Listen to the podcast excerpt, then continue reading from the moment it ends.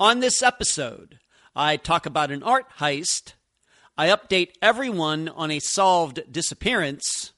I discuss Sherri Papini once again. And I cover a whole bunch of other stuff, including an upcoming wedding. I'm Ed Dentzel, and this is Unfound Live for September 19th, 2022.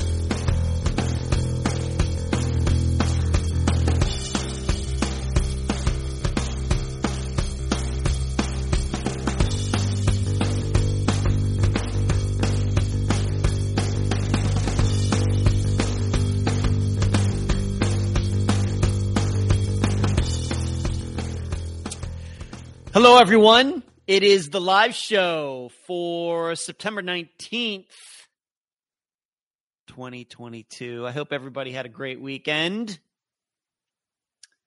Now that the NFL season has started, I don't know what teams you're rooting for out there, but I hope they all won this weekend. Probably not. We have a, quite a large uh, audience out there, so I'm going to guess that some of your teams did not win, and that is unfortunate.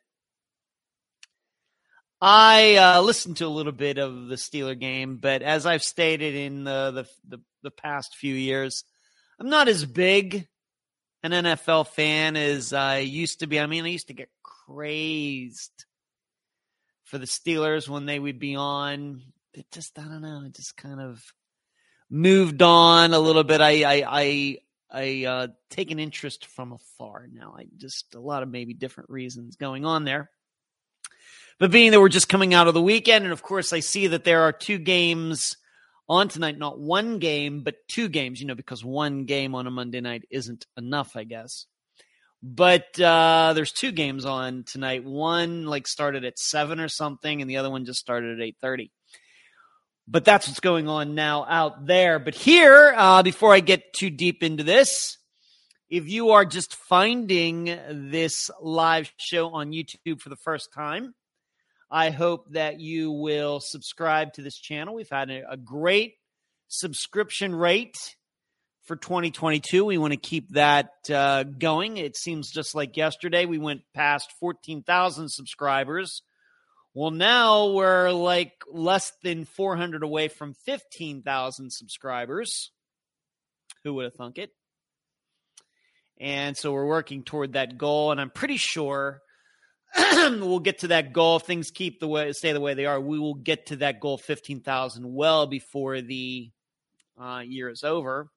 So if you're not yet a subscriber to this channel, please subscribe. And if you're listening to the audio podcast on September 20th, 21st, 22nd, whatever, and if you're still not a subscriber to this YouTube channel, go to YouTube right now and subscribe. I think you're going to like it. And, you know, the biggest comment uh, that seems to, to, at least the way I see it, the biggest comment that I usually get when somebody does it, if somebody posts in the comments or sends me an email or something,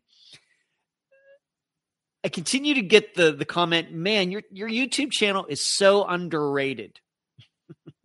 it's so subtly good. I agree it is underrated. I think that uh, there will always be this question in my mind why uh, we don't have uh, many subscribers, but you know, it's really not a YouTube based platform. Unfound is uh, an audio podcast and everything else second. So maybe that has something to do with it. But so when those people say, man, I really started looking at your channel, you got a lot of great stuff here, it's very underrated. I agree. So subscribe. And if you're watching this tonight live, please give it a thumbs up. If you're watching it in the replay, give it a thumbs up. You know how that helps us with the YouTube algorithms. Please share this video. If you're a subscriber, make sure the little bell button is uh, pressed there so that when uh, up videos get uploaded or this live show comes on, you will be alerted immediately. And then if you're feeling uh, a little more adventurous, want to take one step further, just hit the join button below and you can become a member. You get all sorts of cool stuff for the low, low, low, low price of 10 cents a day. And if you're also maybe feeling in a giving mood tonight, maybe you'll hit the super chat button and contribute monetarily to Unfound. We would appreciate it. So, what is going on with me? You know, I always like to start off the show with a little bit of me, but as you've probably noticed, been cutting back on that a little bit. And also regarding this live show, I've started to include more international, national uh, true crime news, uh, stories that catch my attention uh, that have nothing to do with Unfound. Uh, just a gradual change in this live show that you, uh, I hope you will appreciate and you'll notice as we continue on. But you know, I, I um, I've been practiced practice a little disc golf uh, since we all got together last.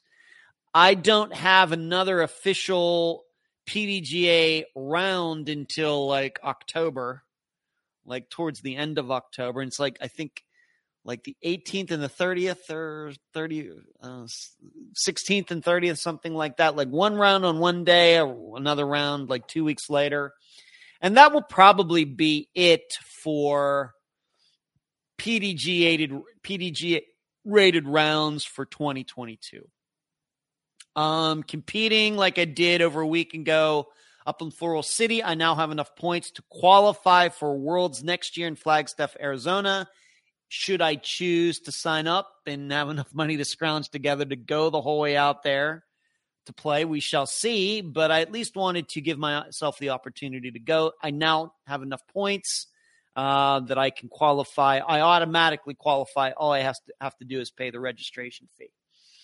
So it's just going to be me practicing, uh, me maybe going to play doubles tomorrow evening. I didn't go play tomorrow yesterday morning too much to do because of this weird week. So I did a lot of unfound work I usually uh, don't do on weekends. I did that this weekend, and what had to suffer was uh, me getting up to play with the club on Sunday morning. So there's that. I did watch a lot of d- great disc golf out of Vermont, though, this weekend live. That was very good.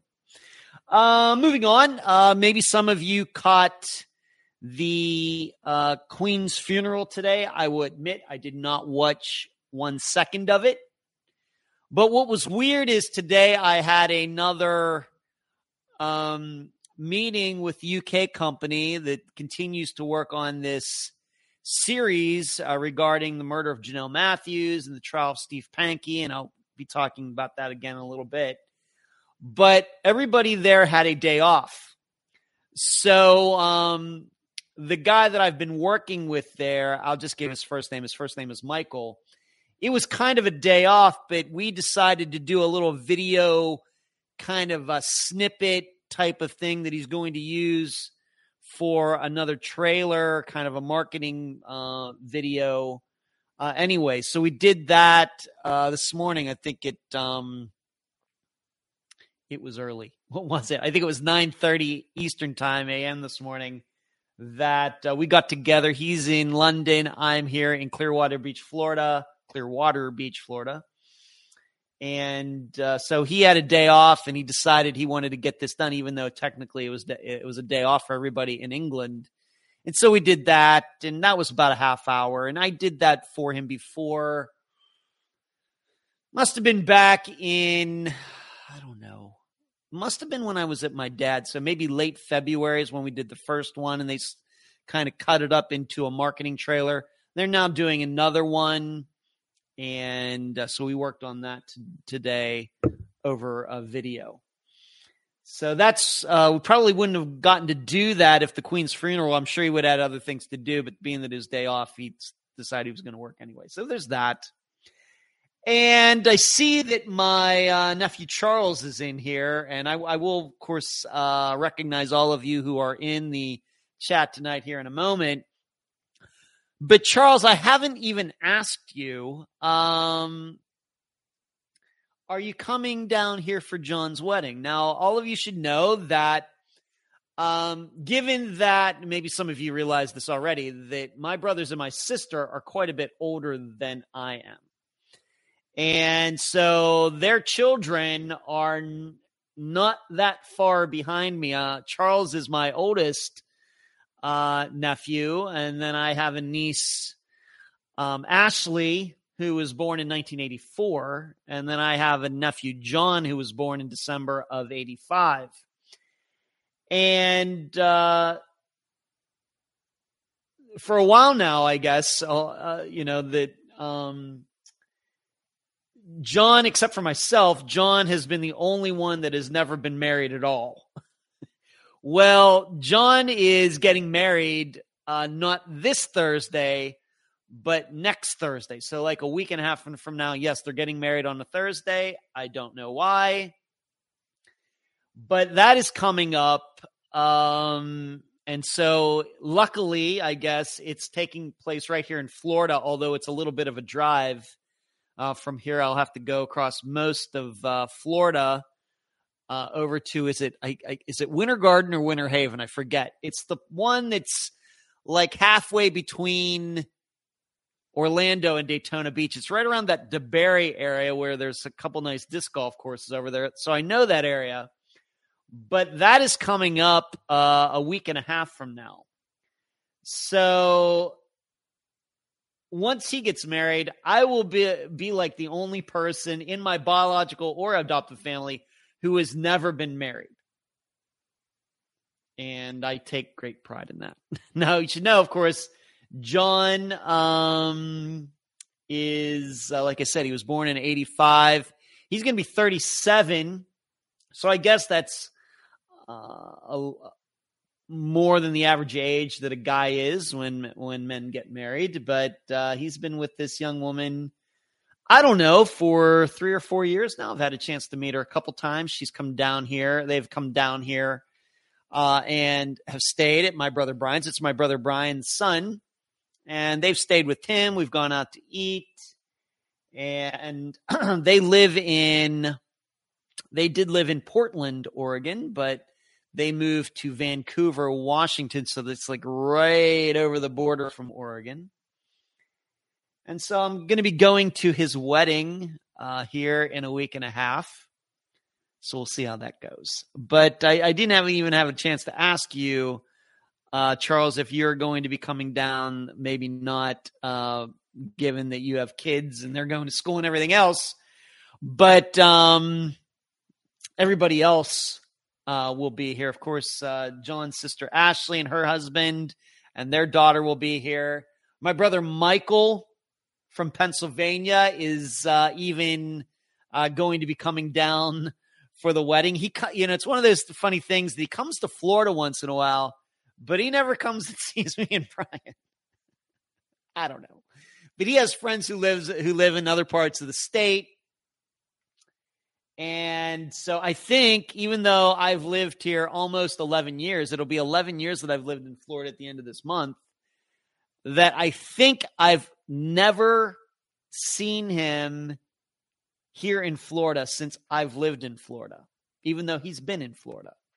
So this will be a first coming up next Thursday. But John is getting married, and uh, that's just the way it goes. I, I didn't know, and I know I did not try to talk him out of it. I did not do that. But I can remember John. Uh, he his uh, his uh, father, my brother Brian, would drop him and uh, his sister Ashley off in Las Vegas. Off in Las Vegas. I think this would have been about 1999. So he would have been like 13. She would have been 14, something like that. And he would just leave me with them for like a couple days. And I lived in an apartment. Uh, it had a pool. It had a gym. It had a racquetball court. But, you know, we went to the movies. Uh, we went and played, um, you know, to the arcades. We, you know, I was pretty good, uh, pretty good dad for those couple days, but maybe no more than a couple days. But Brian never had any problems dropping them off with me, and John, uh, Ashley, maybe that was just once or twice. John more than that, and we had a good time. And so it's uh, it's really weird. I must be getting old or something that uh, that now uh, both of them are going to be married, uh, and uh, of course my nephew uh, Charles here um, if I may say, Charles, he's into his 40s now. So uh, there's that. So I'll be going there next Thursday, which means I'm going to miss trivia this Thursday due to being at Nova Southeastern University. And then I'm going to miss trivia the Thursday after that because of um, going to this wedding. And then I think I'm going to miss trivia the Thursday after that because I'm going to be going to the United States Disc Golf Championships in South Carolina. Wow, I'm not going to be at trivia for a while. I hope the team uh, does okay without me. So there you go. Uh, let's all right. So let's see who I is in here, and then we can get into the you know the meat portion of the show. Just to this point, it's mostly been bread. Uh, everything 2020. We had that joke last week. Everything's just going to wait until I think maybe 2023 to change it to 2023. That's funny. Hello, Karen. LaFord, good to see you. Moana with her little funny uh, picture there. What is that picture of? That's funny. The real coming to us from Australia. Charles, nephew Charles. Good evening, everyone. And Uncle Ed, hello to you. Rock on, Charles. Going to be, um, I think you already know the information I'll be talking about here in a little bit, Charles. But uh, hello, uh, Jasmine. Uh, thank you for moderating tonight. Twinkle, Kathy, Carrie, I'm here, but probably only for a little while. Okay, Carrie, Assistant Carrie. The real um, says I did. I was up all night watching the watching the ceremony. Wow. Okay. Uh, the real uh, played it on my phone while I worked. The she's uh, Carrie saying about the um, the funeral, and Twinkle saying hi to everybody. And the black sh- everything calls me uh, the black sheep. Ed, um, I I am unique everything. I am unique. Thank you. Hello, Deborah. What's going on, Deborah? Good to see you with the funny uh, sticky sticking out smiley sign. And uh, Charles, you are going to be coming down. Uh, I guess is that a yep for coming down to Florida for the wedding? Excellent. So I guess I'll see you in a week and a half. And Carrie says, I can't picture you entertaining teens, preteens. Well, Carrie, uh, what can I say? I was young. It was the 90s. And Puma agrees. Well, be nice, Puma. That's funny. She's laughing. Okay. And Lisa, how are you? Good to see you. So moving on, uh, I want to sh- uh, want to share something with all of you. You know how I love to do show and tell.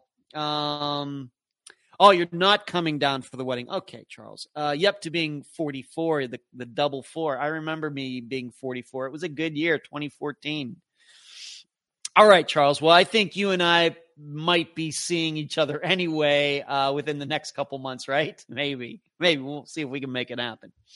But you all know how I love to make, uh, how I love to do show and tell. And for all you audio people, I'm sorry, but I received uh, a couple gifts uh, this past week, and now you remember that while I was at am uh, Masters Worlds in Illinois, there was a woman whose uh, husband was playing. He was she was being his caddy, and she came up to me toward the end of the round and admitted, you know, I'm a big fan of your podcast and everything. So we had a very nice conversation. I've already talked about this, but she had gotten uh, my information, address, and everything, and she said that she and her husband have this business that they do wood carving. And they do, I think they do other things besides what I'm going to show here in a moment. And so she wanted to to send me a couple gifts, something once they got back to um, where they're from, and uh, I finally got them. I, I and I'm not saying I forgot about it, but you know, it's one of those things. You know, people say they're going to do something in the moment, and then they get off to other things. But uh, I, I, have to say that I got them in the mail just a couple days ago, and they're fantastic. And I love them, and I cannot thank her enough. So I'm going to show you what these are. First of all, these are supposed to be, but they're so nice, I don't think I'm ever going to be able to use them. These are disc golf markers. So, what these are is that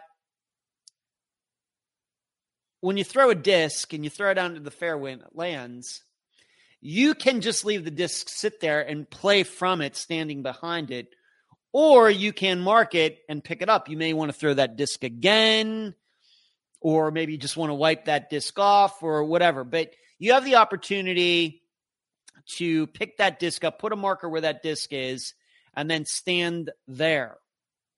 And players can get very uh, creative, uh, very artistic with their markers, as they can with discs themselves. Because the discs are pla- plastic, they lend themselves to being colored very easily with all sorts of different things, psychedelic colors and all, all that, all sorts of different designs. I'm not so much into that, but a lot of players are. So she made me, they made me two wooden disc golf markers.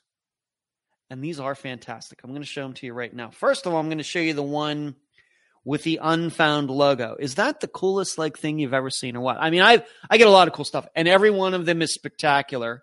You just never know uh, you know, where it's going to come from, what it's going to be. But how neat is this? So you can see how big it is. Uh, maybe three inches across, three and a half inches across, something. But it is wood, and it has the un, it has the unfound logo actually etched. It. That's not a a, a mar a sticker or anything. That is actually carved into the wood. Is that neat or what? I mean, that is just it. It's perfect. It's absolutely perfect. So I got another one. That's the first one. This is the second one. And this is, uh, and I'll explain this to you. This is the event where I met these two, um, the two people. Um, of course, this was the logo for uh, Masters Worlds in Illinois, where I was in July. This was the logo right here. So, you know, they put the zero, they put this here in the basket instead of the zero. And then it it reads PGA Masters and Junior Disc Golf below it, and it says, of course, World Championships. Then it has my uh, name, and what is so interesting about my name being etched there? That is the logo that that is the font that I use for my name for unfound stuff. And then under that, you're wondering what that 50532 is. That is my PDGA number. So when you sign up, you get assigned a number. And uh, what that means is I was the 50,532nd person to ever become a PDGA member, Professional Disc Golf Association member. I got that number late 2011, early 2012 those numbers are up to because they go numerically. So the person who signed up right after me got 50533 and then it's 50534 etc um that number is now up into the 200,000s so it took like um i don't know 30 years to get to 50,000 but it only look took like 10 years to get to go another 150,000. I'm telling you, the sport is blowing up.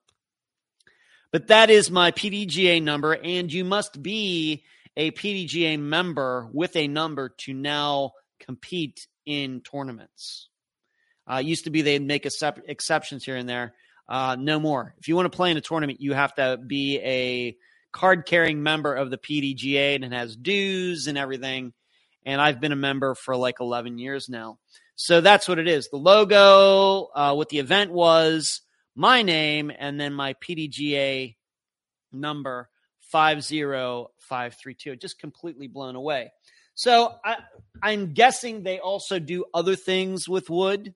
So I'm just going to put the, I'm just going to read. Uh, I'm just going to put this business card up to the camera. There is their business card. That is the guy uh, that I played with, Jeff Gradinger right there. And you can see that their email is Jeff at dgnomad.com. So dgnomad.com. And you can see there's their logo on there, DG Nomad. And the number is, let's see if I can read this backwards. No, I can't. 816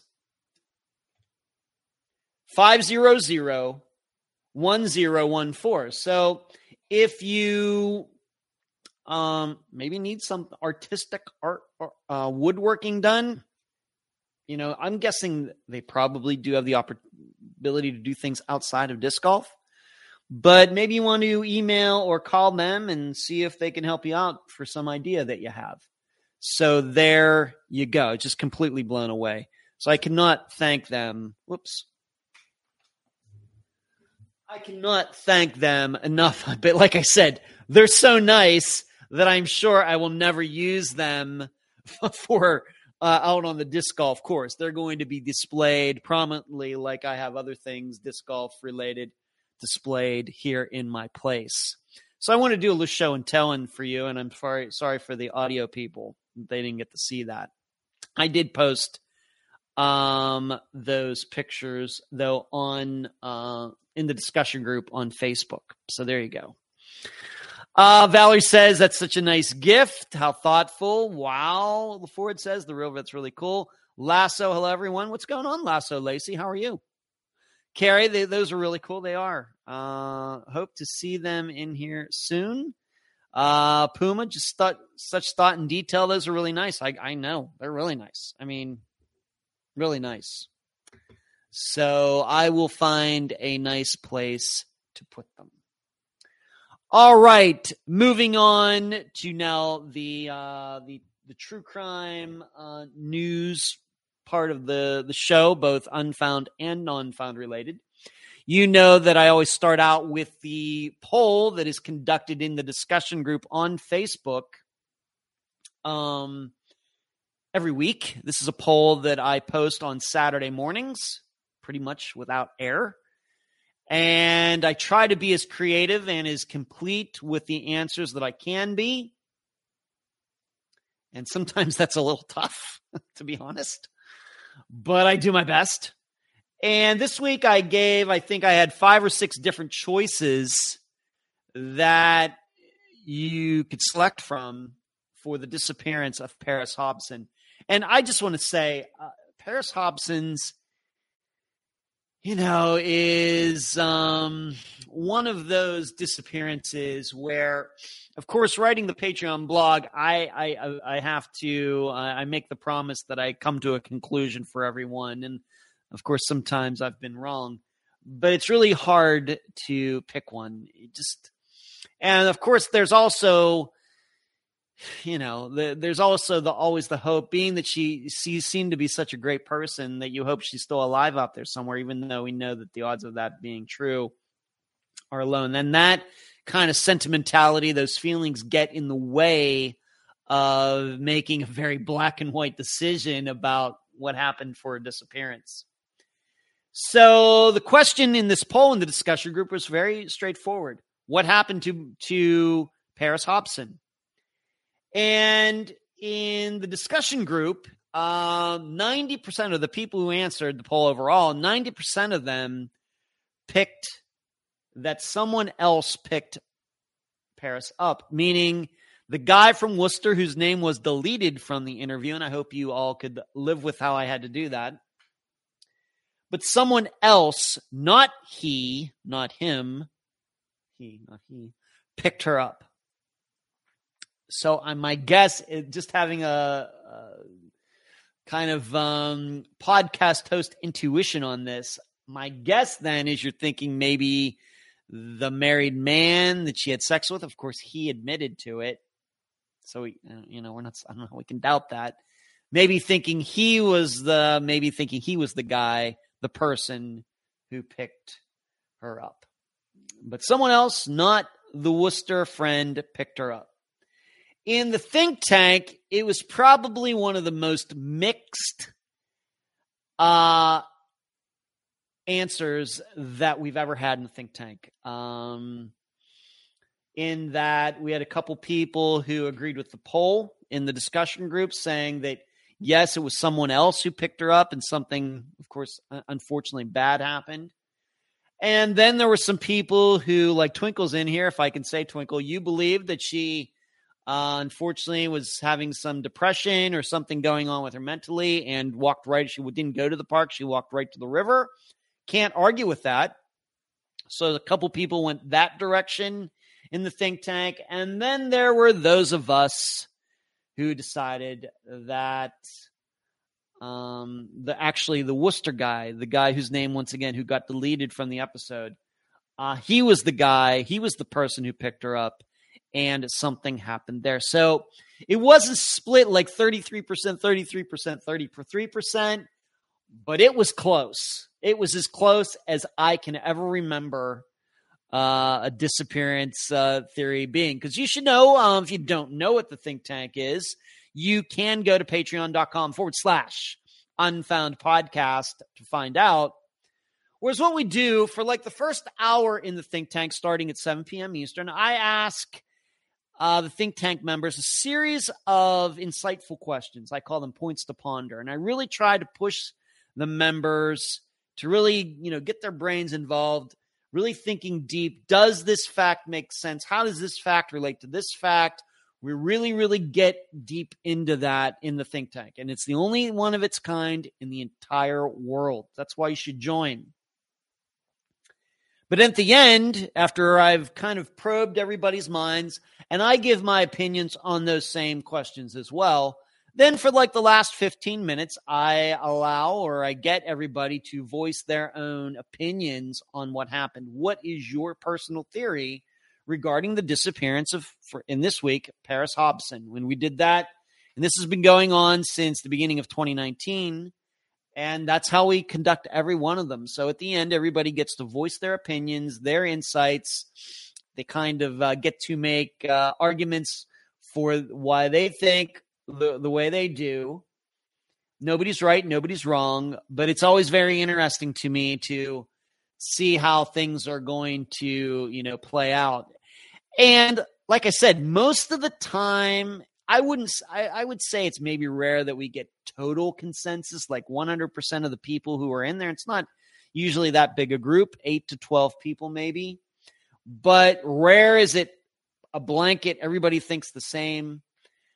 But this week, with everything almost being you know spread out evenly between those three choices, between her walking off, somebody else had picked her up, or the Worcester guy picked it up, picked her up. That uh, is rare. And so it was a really good think tank. Once again, I think you should uh, consider joining. Go to patreon.com forward slash unfound podcast. Whoops, let me turn that off because it's going to keep dinging. Um, now, I will tell you that I thought uh, that, you, you know, we are allowing comments on YouTube now, if you don't know. That's been a change kind of that's happened this year. And I, I have to say, everybody's behaved themselves pretty well. Once in a while, we get some spam. Once in a while, we get a couple snarky comments that I delete. But I have to say, for the most part, it's been okay.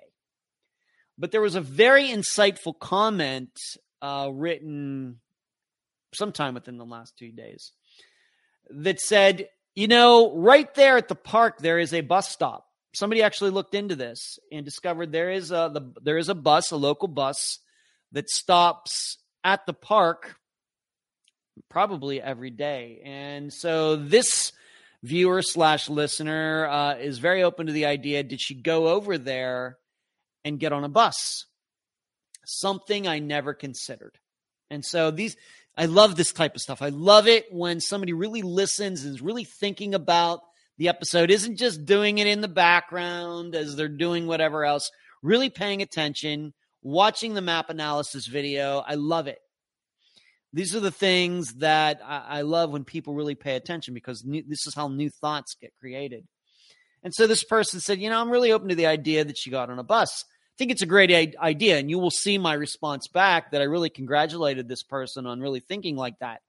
Now, I will say, on the other hand, that you would think, of course, these things can be overlooked, but overlooked, but you would think on Christmas Day that, you know, it was big news in that area of Massillon, Ohio, that Paris Hobson went missing and where she went missing from and how she walked to this park you would think that the bus driver would remember that, especially since it's Christmas Day.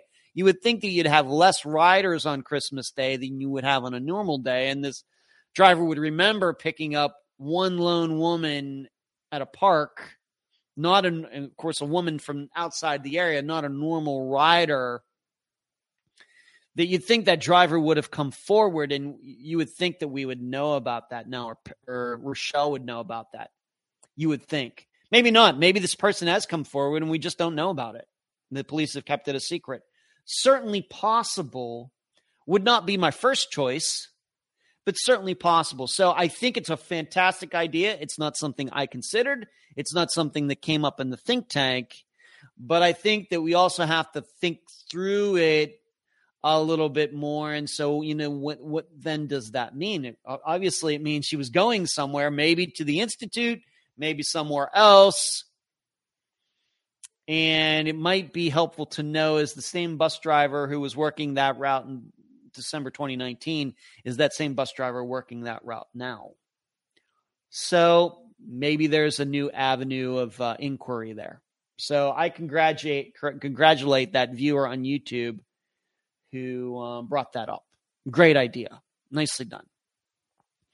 Uh, let's see. Uh, Lasso says, I want to play those video games. Uh, for all you audio people, what Lasso's commenting on is that over my left shoulder uh, in the video, I actually have two video games uh, in my place. One is Pac Man. I think it's Pac Man and Pac Man 2 combined. And then the other one is Street Fighter 2, and then Street Fighter, the one that came out of it after it. These are not original machines. Okay. I don't want you to think that these are like from the 1980s. Those are very expensive, although I'd love to have one. Um, these are one of those ones that you can get like in the boxes and you put them together yourself. These are both uh, those. You can't tell from here, but they're kind of smaller in size compared to the arcade games from the 1980s. But really, for the most part, they're just kind of for a vibe in my place. Um, uh, you know, maybe once in a while, uh, but I'm I'm really not that big of a video game guy. But I like, you know, having, you know, as you know, I have the, the, the heavy metal posters hanging in my place. I got the lava lamp right here. Maybe you haven't seen that because it's off camera. Um, but I ha- I have a certain vibe going on in this bachelor pad of mine. so um, I think that kind of adds to it. And you know, when I'm playing my music here, and you got the video, the video games there, and everything going on, it just is a, a good place for me, and it's a good place uh, to get work done because I got to create uh, the right vibe. But thank you, Lasso, for uh, pointing that out. They do work. Um, and like I said, I play them once in a while, but not as much as you might think. Um, Puma, I always forget to do the poll. Well, maybe you'll remember this week, Puma, because we'll certainly need it for this Friday's episode. Uh, hello, Leroracle. What's going on with you? Uh, I'll have you know, Leroracle, that that person you sent to me, I emailed the person, but the person has not gotten back to me again yet. So maybe you can look into that for me. Maybe not, of course, during the live show tonight. Maybe tomorrow or something. Uh, Lasso's reminding everybody to hit the thumbs up. Uh, Lasso says, "I didn't think the buses ran on holidays. It probably just depends on the on the place, Lasso, but maybe that's also something that needs to be looked into. Lasso, I agree. I doubt that many buses run on Christmas Day. And Shree is uh, obviously doing double duty, moderating the show and watching her Astros clinch the AL West. Well, happy for you, Shree. Uh, Lasso still thinks the arcade games are awesome. Thank you. Uh, they're available. I think I got both of those at Walmart. Uh, they come in like in cardboard boxes and all the wood and electronics and everything and directions. You need like maybe it would help if you had a power screwdriver, electric screwdriver, something to put them together. I put both of them together. I don't know, maybe three hours total or something like that. Uh, and you know they're not cheap, but they're certainly cheaper than if you wanted to get an original game from the 1980s. Um, Kathy's talking about baseball. Uh, the Oracle says, I will see if I can get a hold of them and see what's going on. Let you know. Thank you, the Oracle. Okay. So that is the Paris Hobson poll. Uh, as usually is the case, probably a month from now, if I do not speak to her sooner, I will get back in touch with Rochelle, see how she's doing, tell her how the episode was um, received, um, make sure she understands that she can contact me anytime, give some of my additional insights and maybe, you know, give her some suggestions that have come up since the episode has come out. But I do that for all of the guests who are on Unfound. And in fact, uh, just today I had a little back and forth with um, Bruce Ricketts, who, of course, was the guest for the Pickering Six. Speaking of that, um, he and I got talking about his book, and I hope that some of you will go to Amazon. It's I don't think the book is out yet, but you can uh, buy it in the pre-sale. Why don't you go to um, why don't you go check his book out? Just do a search for Bruce Ricketts on Amazon and consider buying his book. It's a book about the Pickering Six, all the work that he's done. Uh, I've not seen the book because it's not out yet. Maybe I hope to get a copy, but uh, I'm sure it has pictures and diagrams and all the work that he has done over the years. Maybe even in, you know, I'm going to guess maybe even in more, uh, obviously in more detail than maybe we could do in an interview situation but you should, I think, consider um, buying it. Uh, I, am hoping. I know it's out as a print edition, but uh, I'm hoping that it's as an ebook too. That that would be helpful to everybody, especially now here in 2022. So why don't you do that? Please consider going to Amazon and looking up Bruce Ricketts and for his book having to do with the disappearance of the six young men, a disappearance we covered back in August. Moving on, um, let's go to. Uh, I'll come back to some unfound news here in a bit, but I want to talk about some national news and some things that have gone on that made the news since uh, last Monday, and I want to talk about an art theft. You know, I'm not much into art. I've gone to the Salvador Dali Museum down here. If you didn't know, it's right here in St. Petersburg, Florida. I went there several years ago. Uh, I went with my brother, his wife. I think uh, Charles's mother, Diane, my sister, was there. Uh, my biological mother was still there before she passed away in 2018, and I had a great time. I, wouldn't necessarily say that I'm into art, but nothing catches my attention other than disappearances in the news like a good art heist. And so I want to read this uh, read this story to you. It was a heist that was as brazen as it was simple. On the morning of November 29th, 1985, so almost 40 years ago, a couple entered the University of Arizona Museum of Art in Tucson, Arizona. Within minutes, Woman Ochre, a painting by the Dutch American artist Willem de Kooning, was gone. The museum's curator, Oliver Olivia Miller, described the theft in a podcast interview on the J. Paul, Paul Getty Museum's website. The building was just opening up for the day. There was a man and woman sitting outside in the courtyard, and a staff member entered the building, and they came in behind him. The security guards had not yet all taken had not yet all taken their positions in the building. The man proceeded upstairs to the second floor, and the security guard began upstairs to go take her position up there as well. But the woman stopped her to talk to her about the painting that hangs in the stairwell. We now know that that was clearly a method to distract her and to prevent her from going upstairs, the security guard. About five to 10 minutes later, the man came back down and the couple left the museum. The security guard continued upstairs, walked through the galleries, and that's when she realized that Woman Ochre had been cut from its frame. The thieves left no fingerprints, and the museum didn't have a camera system at the time. Of course, this was 1985. The painting would remain missing for 32 years. But then the painting resurfaced. In 2017, David Van Auker, the co owner of a furniture and antique store in Silver City, New Mexico, paid $2,000 for a collection of items and estate sale of an estate sale at a home in a small town outside of the city. The home belonged to Jerry and Rita Alter, A L T E R. Both former public school employees, Jerry was a Sunday painter or hobbyist, and the couple were known to be adventurous. They traveled to like 120 countries, said Miller. Among Van Auker's purchases was a painting that had hung behind the, the couple's bedroom door, he told CNBC. Van Auker put the painting in his store where customers immediately started to ask about it, he said. But it wasn't until a customer offered him $200,000 for it that he and his co-owners co-owners decided to investigate. The customer thought it might be worth far more and wanted to pay us fairly for it, Van Auker said. We searched Google and found the article about the theft. A moment to remember. Miller was talking to a colleague in her office when she heard a strange conversation over the museum's security radio. A security guard said there was a man on the phone who claimed to have the museum's stolen painting. My coworker and I just stopped our conversation and looked at each other. Are we going to remember this moment for the rest of our lives? Still, Miller said the moment wasn't one of instant excitement. She said that while the man on the phone, which turned out to be Van Auker, sounded very genuine, she was concerned he could have a reproduction of some kind.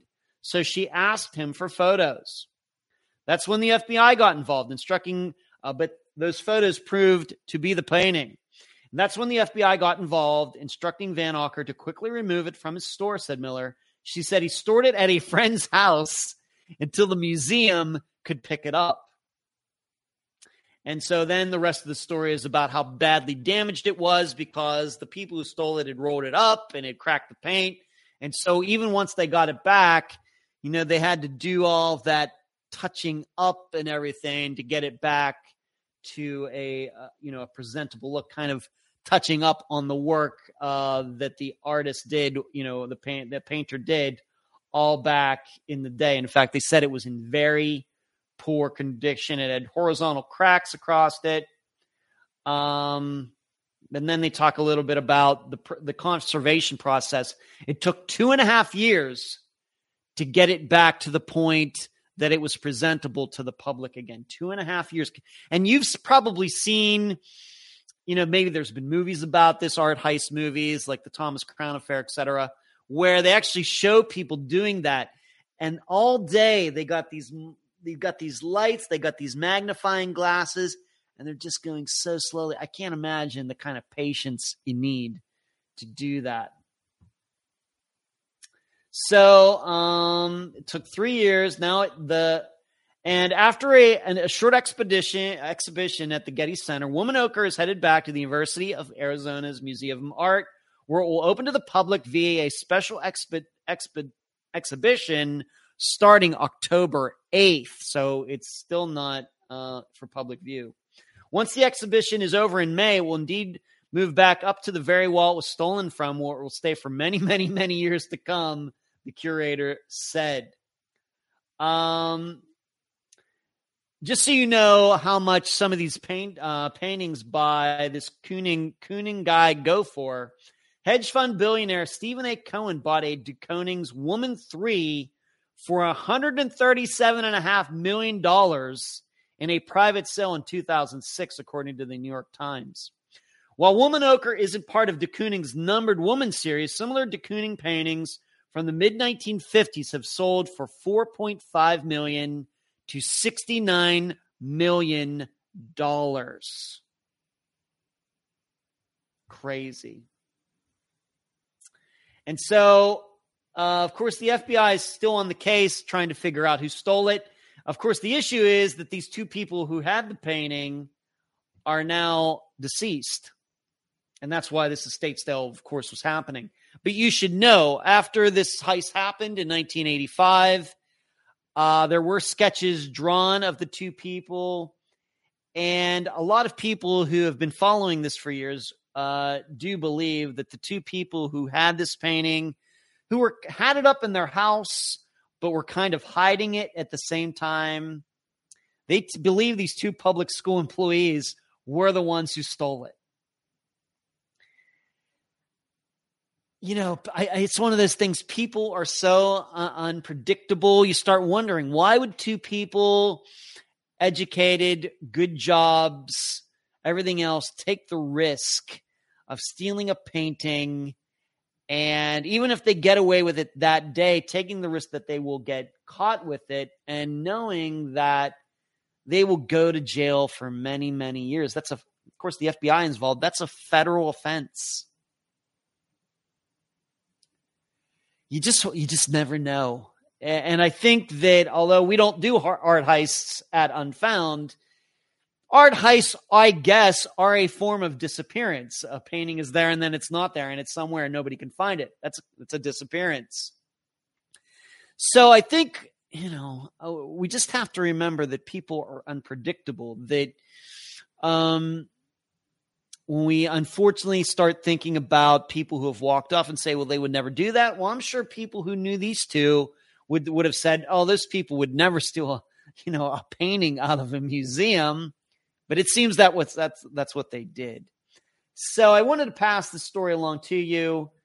Uh, it's a fascinating story. Uh, I, uh, you know, in reading about this, I went back and looked at the Gardner Museum in Muse- in Boston, which is the biggest art heist in history that is still unsolved. Those paintings and there were other things that were taken still have never been recovered, and that's been 30 years. Um, so these things do fascinate me, but that probably does not surprise any of you. So there you um, go with that story. Uh, just seeing what some of you are saying. Uh, Shri says, Me too. I love heist.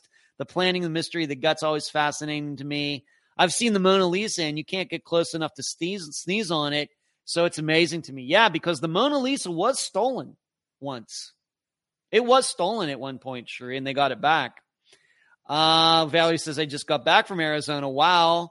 Um, you, you, Veronica, you don't have to apologize about being late. I'm the only person that's not allowed to be late. Uh, Sheree says the Mona Lisa was underwhelming to me. Look at you, uh, Sheree. um, yeah, it's a cool story. I think it's a cool story. Uh, hello, everybody. I felt the same way. Such a letdown. Lasso also saying the Mona Lisa was a big letdown for for um her. Uh, I think it's her. Uh, Fairy Magic. Hello, Fairy. How are you doing? Uh, M says I have you both on my iPhone and iPad. Well, I'm kind of like in stereo or something. Then M, right? Um, Veronica, I'm here for a little distraction. Oh, Veronica, I'm sorry to hear that.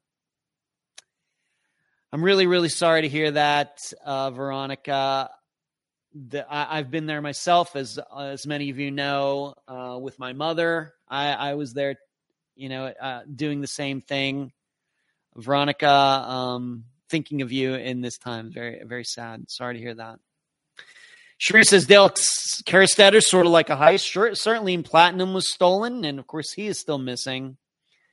Uh, imagine uh, Stephanie says, imagine finding out your teacher did that. Yeah, I'd be like the coolest teacher ever. Um, the Oracle said they do not look like people who would steal anything based on their pictures. Crazy they stole it and kept it that long. Yeah. Yeah. Just never know what's going on behind closed doors with people. You just never tell. So I wanted to pass that story uh, along to you because it's kind of a disappearance story.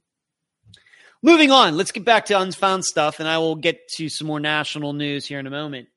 Um, speaking tomorrow at Florida Southern College, which is an hour and a half in that direction. Um, I will be speaking at 9 a.m. to 10:15 a.m. I spoke with the professor through email tonight. I'm really looking forward to it. This will be my first appearance uh, at this school. Uh, I've been to Lakeland a few times, but I don't know if I've ever come close to the campus. So I'll uh, be there. I plan to video it. And I'm telling you right now that if you are a member, if you, you've joined and are a member of this channel, or you are a Patreon supporter, the video will be available to you to watch uh, once I upload it. All of you, uh, everybody else, you're just going to have to imagine it. So uh, you may want to think about becoming a member here or becoming a member on Patreon. Please consider it. But I will be videoing uh, tomorrow's speaking engagement. I, I, do that also to watch myself. You should know it's not, it's not for your enjoyment, so you get to watch it eventually. It's for my use as well. So that'll be Tuesday. And then on Thursday, we'll be way down near Miami I will be at Nova Southeastern University, joining a friend of the program, all of our friend, uh, Dr. Telesco. I will be speaking there. I think it's at 11 a.m., just like it was last time. And after we're all going to go to lunch, Dr. Telesco, myself, maybe some of her assistants, I think the dean of the of the school and some other people we're all going to go to the place we went last year, which was a fantastic place to eat. I'm really looking forward to all of that. But you have to remember, I'm speaking there, and then we are doing a live show that evening at 7 p.m. over on the no, on the Nova Southeastern University uh, YouTube channel. And I'm hoping that uh, Dr. Telesco gets that link set up so I can get it to all of you so you can be prepared. But we're just going to be, we're not going to be talking about uh, a specific disappearance this week. We're going to be just talking about disappearances in general. Um, uh, the the dynamics of them, the structure of them, why they happen, what is you know what is going on with the investigation uh, of disappearances in the 21st century. Um, we have a, an outline, of course, that we're going to be following. Excuse me. Um, so that's that will be the topic of discussion on Thursday evening. But she and I will be right there. Uh, you know, right. You know, she'll probably be like, "I'll be here." She'll be right here, uh, talking together. And this is the way it was supposed to be way back in 2020 before COVID hit. So I'm really, really looking forward to that. Um, what's everybody saying here? Um, Ed had pizza for the first time in weeks. Well, good for you, Marlene. I'll be having pizza, I guess, on Thursday. Uh, that's very nice, Marlene. Um, Marlene says, and saw Iron Maiden at Ball Arena, saw the pics, so cool. Uh, the props. I will be going to Iron Maiden here in October, but unfortunately, I just got word that my buddy Doug is not going to be able to uh, make it, so I'm going to have to find somebody else to go with me. Veronica, while I had a busy man, yeah, I, I am a very busy man. That is true. So Nova Southeastern. So I'll be uh I'll be there all day. So I'll get there, do the presentation, go to lunch, and then I'll just hang out on the campus as long as they have Wi-Fi. I'll be fine. And then uh, that evening, seven o'clock, we'll do the show. And after the show's done, I will drive the whole way back here to um, Clearwater Beach. It's about a four-hour drive, which is really no big deal. I am going to be driving down there on Wednesday and staying overnight so I can be there uh, bright and early. Now, here is uh, some big news uh, that some of you already know, but many of you probably do not. But last Friday, I got the call. Uh, it seems, at least at this point, that I will be required to go back to Greeley, Colorado to take part in the retrial of Steve Pankey it's so weird how it happened. I was just sitting right over here doing some work on Friday. Of course, the episode was about to come out or uh, on Friday, and the phone rang. And usually, I don't pick it up if I don't know the number, but for some reason, I did that this time. And it was Irma from the district attorney's office. I remember her well from last year. She asked me if I remembered her, and I said, uh, yeah. kind of in a I, I don't know if the word is sarcastic, some tone like that, because I knew she, as soon as she said who it was, I knew why she was calling. So uh, this Friday, this coming Friday, I will be having a conference call once again, just like it happened last year, uh, with uh, the people in that office regarding, I guess, the same topic. The interview I did with Steve and I, am guessing, maybe not, but I'm thinking uh, it seems to all be going the same as last year. That some point I'm going to guess later in October that which may put all you know other things I have planned in the month, you know, have to put them to the wayside. Um, I think I'm going to get to see Greeley, Colorado again. So, Charles, that's what I said early in this conversation. My nephew Charles, who's in the chat, uh, he lives in Colorado. In fact, he and his sons came to see me while I was there last year. Um, we might be getting together again uh, in October. We'll just have to see. We'll see how the conference call goes. You know, like like I said, I, I think that given it seems the only reason they would call me is because they're going to use the the interview again, and I think legally probably to use the interview, they'll they'd probably have to have me there. So I think I guess it's unavoidable. So there you go. Uh, I told you. Uh, yeah, the funny thing is that all of you predicted that. Most of you. I had asked that question a couple weeks ago. Do you think I will be headed back to Greeley again? My assistants thought so. The people I think in the think tank thought so. And then all of you thought so. And all of you were right. And here I was thinking that the opposite. So that's going to happen Friday. I think it's uh, 12:30 my time on Friday. Of course, I will not be able to talk about what goes on during the conversation. And as I think I will just follow the protocol that I did last year for myself that once it is uh, for sure that I'm going out there and that I will appear that um, you know, I'm just not going to talk about it until it's over. That's what I did last year, and I felt really good about that. So that's how I will handle it again uh, this year. It just felt like the right thing to do. Uh, uh, let's see what everybody's. Uh, Jasmine said, I just said this last week. The real says, I thought that would probably happen. Deborah, I told you. Puma says, called it. M says, me too. I thought you would be too. Um, Veronica says, I had a feeling they would call you back for the case. Marlene Wall, Colorado again. Um, do they cover your travel expenses? They do, Veronica. They cover the flight and me staying at this hotel. It's a very nice hotel in Greeley, uh, dare I say it. Uh, it's very convenient. It's just across this park from the courthouse.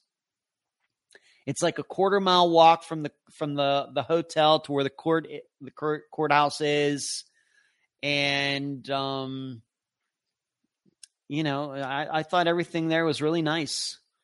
Uh, I had a very good time out there, you know, especially considering that I, I got to see my nephew and his his, sons uh, there. But you know, I had this pizza place. I got pizza there two nights. I think it was fantastic. But yeah, they cover the flying and and the staying there. I have to. Um, they pay for the travel to get from the airport in Denver up there and back. They pay for all of that. And I just have to pay for anything that I'm, you know, going to eat or drink or anything else I do there, which is fine. Because uh, that's, I'd have to do that here if I was here in Clearwater Beach anyway.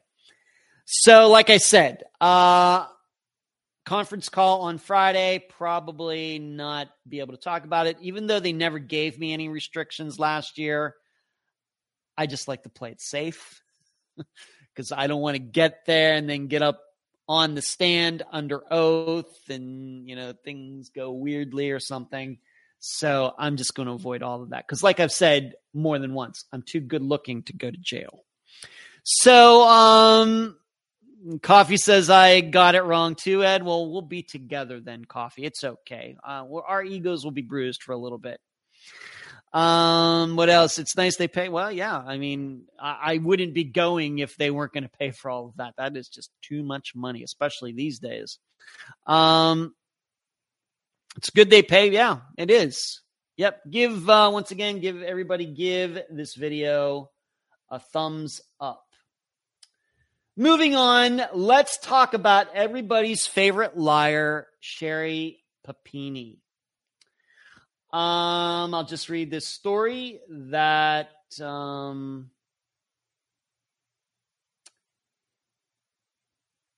today she got 18 months. Uh, she got sentenced today. Uh, I think a lot of people were hoping she would get more time than that. But 18 months is actually longer than I think a lot of people expected her to get. So she's going to be in jail for 18 months. And I think this is a combination of how she continued to lie, even though when things were clear and she tried to, even after. Even after she was originally questioned regarding all of this, and she kind of knew that they were onto her, she's continued to be out there lying and everything. Of course, we also know she took that money in California for for victims, and she's going to have to pay all that back. And it's three hundred thousand uh, dollars restitution that she's going to have to pay. Who knows how long that's going to take because she, you know, she's not going to have a job for a while. I mean, imagine any of us, you know, you know, for I think for any of us, if we were asked to pay three hundred thousand dollars in restitution, I mean, while you're at it, why not just make it a million? So, um, I think what really got uh, the judge and everybody else is that at least until the end, she showed no remorse for what she did, none, zero.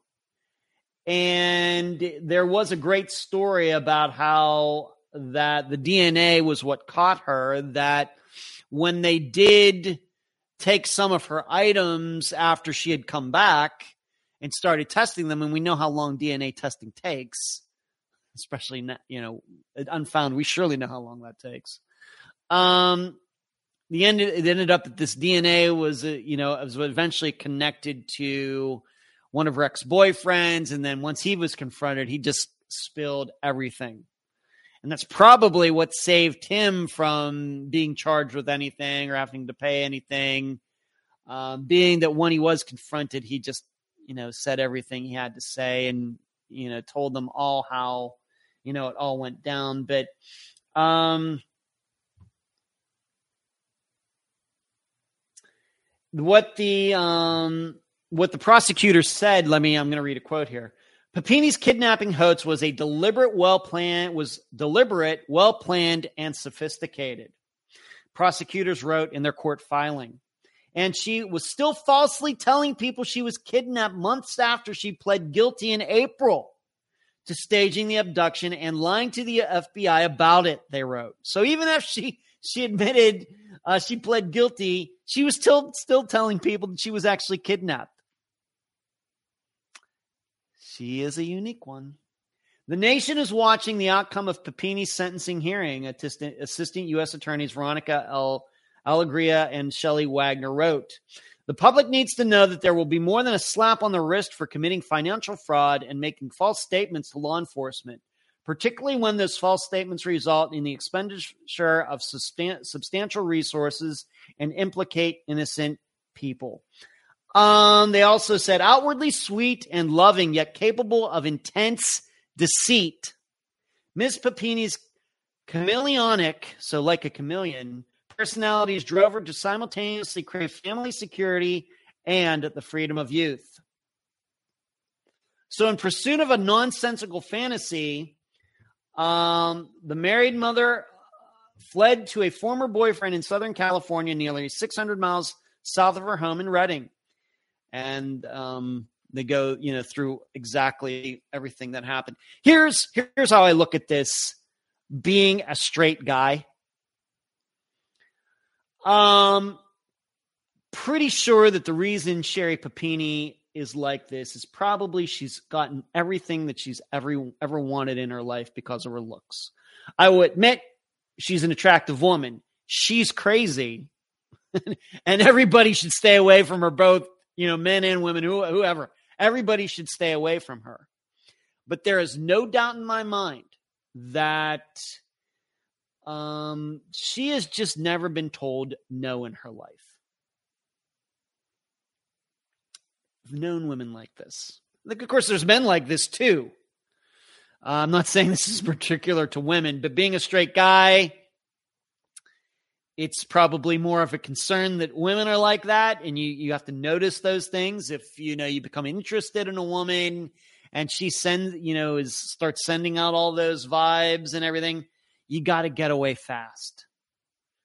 And she Sherri papini strikes me as a person who has never been told no in her life.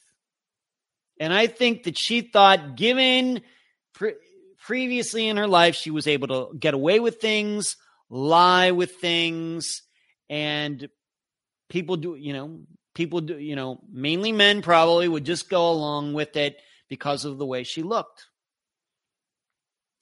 and uh, this is what it's got her and uh, we'll see what she chooses to do with the rest of her life um, after she gets out of jail, and we'll see what kind of job she's going to be able to get.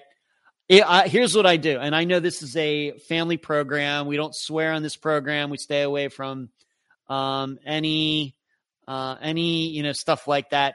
It would not surprise me at all if when she gets out of jail, she goes and makes some sex tape. That seems totally, totally, totally congruent with with everything in a way so as to pay off that restitution that she goes out there and makes some sex tape and sells it. That would not surprise me at all. So, um, but I, you know, I'm glad to say that I was uh, suspicious about this whole the whole time. Uh, the whole thing about two women, whether they were Hispanic or black or Asian or white or whatever else, never sat right with me. It never did. You know, of course, I entertained other ideas. But on top of that, there were no other stories of women going jogging and two women trying to abduct the jogger. Yeah. Wow. And of course, her uh, husband is divorcing her and probably is certainly going to get the kids. However, I'm still not sure that he was totally in the dark regarding all this, to be honest. Uh, so let's see what everybody is saying regarding uh, this. Is there a video about why you're going to Colorado to testify? Join your podcast after and don't know about it. Oh, I'm sorry, M. Uh, I did an interview with an alleged murderer, Steve Pankey, back in 2019 and he is now on trial for the murder, the 1984 murder of Jonelle Matthews. And what happened was a year ago, my interview that I did with him became part of the evidence for his first trial, in which I was asked to go out there and testify under oath and represent that interview. I did that in October of 2021. Well, that trial ended in a hung jury. So they are trying him again. And if you're new to the podcast, thank you for bringing that up. I just take these things for granted. M, thank you. Um, you should go back to October of 2019 or November of 2019 and find the Jonelle Matthews episode where I interview Steve. Steve Pankey. There you go. Lasso says only 18 months for Sherri. And um, Veronica says, I think she should have gotten more uh, on half. I wonder if she's starting to pay something. Marley, um, shame, shame, Veronica says. Uh, Kathy says, Veronica, she should have to pay back the GoFundMe dollars, at least some of it. Her husband bought a new truck with the dollars. Apparently, did he not know that was wrong? She is crazy. Sherri is an artistic and sociopath. Yep, Sherri is a garbage hurt human being and that's a disservice to parents due to their children because they eventually pay for it. She will write a book full of lies. She might, I don't know who will buy a book, Veronica, but dare I say it, there will be people who will pay to, uh, if she ever puts out a sex tape. I'm telling you, it, it's almost a, a foregone conclusion. I mean, it's $300,000. I mean, what's she going to do? You know. Um, Marcus says men tend to think with, yeah, I'm not getting into that, Marcus. Um, uh, okay, uh, yeah, M, check it out, please. Uh, Veronica, the husband isn't in the dark. Feelings say differently. Thank you, Marlene. Here's the link. Thank you.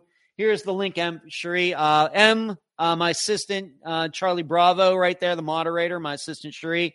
She's giving you the link right there. And maybe you'd like to copy and paste that so you can find it as quickly as possible. So there you go, Sherri Papini going to jail for 18 months. We'll see how, see how she handles that. But I, I only see one way that she's ever going to be able to pay that $300,000 be, off before she uh, leaves this earth. And I think that's going to be um, making a living taking her clothes off. So let's move to some other things. Uh, an unfound story. Remember the disappearance of Amanda DeGuio?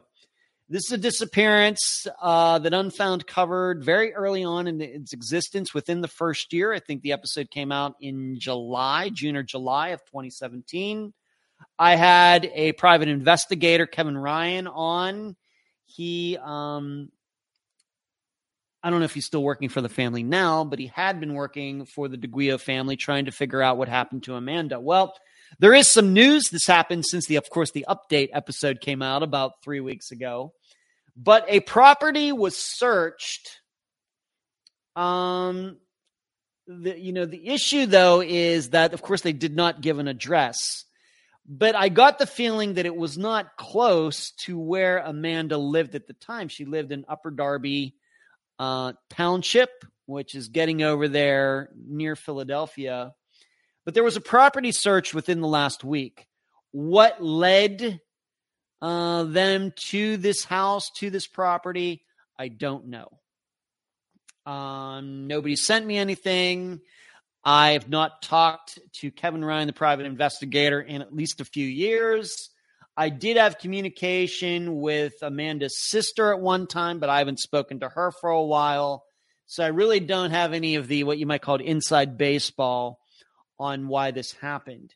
Now, what I might tell you in general, though, and maybe some, you know, many of you think the same way, is that, you know, a lot of times when something like this comes out of nowhere and you, you get the idea that the property that they're searching is nowhere near where the person went missing, you start thinking, is this some sort of, um, you know, prisoner in jail who uh, is just putting something out there and it and it got out, so they thought they might go check it out. Maybe might be also to open to the idea that uh, maybe Amanda knew somebody who lived on this property. You know, and, and if you don't remember uh, the facts of that uh, disappearance, I'll just go through them very quickly. Now, Amanda had drug problems but she was trying to kick them.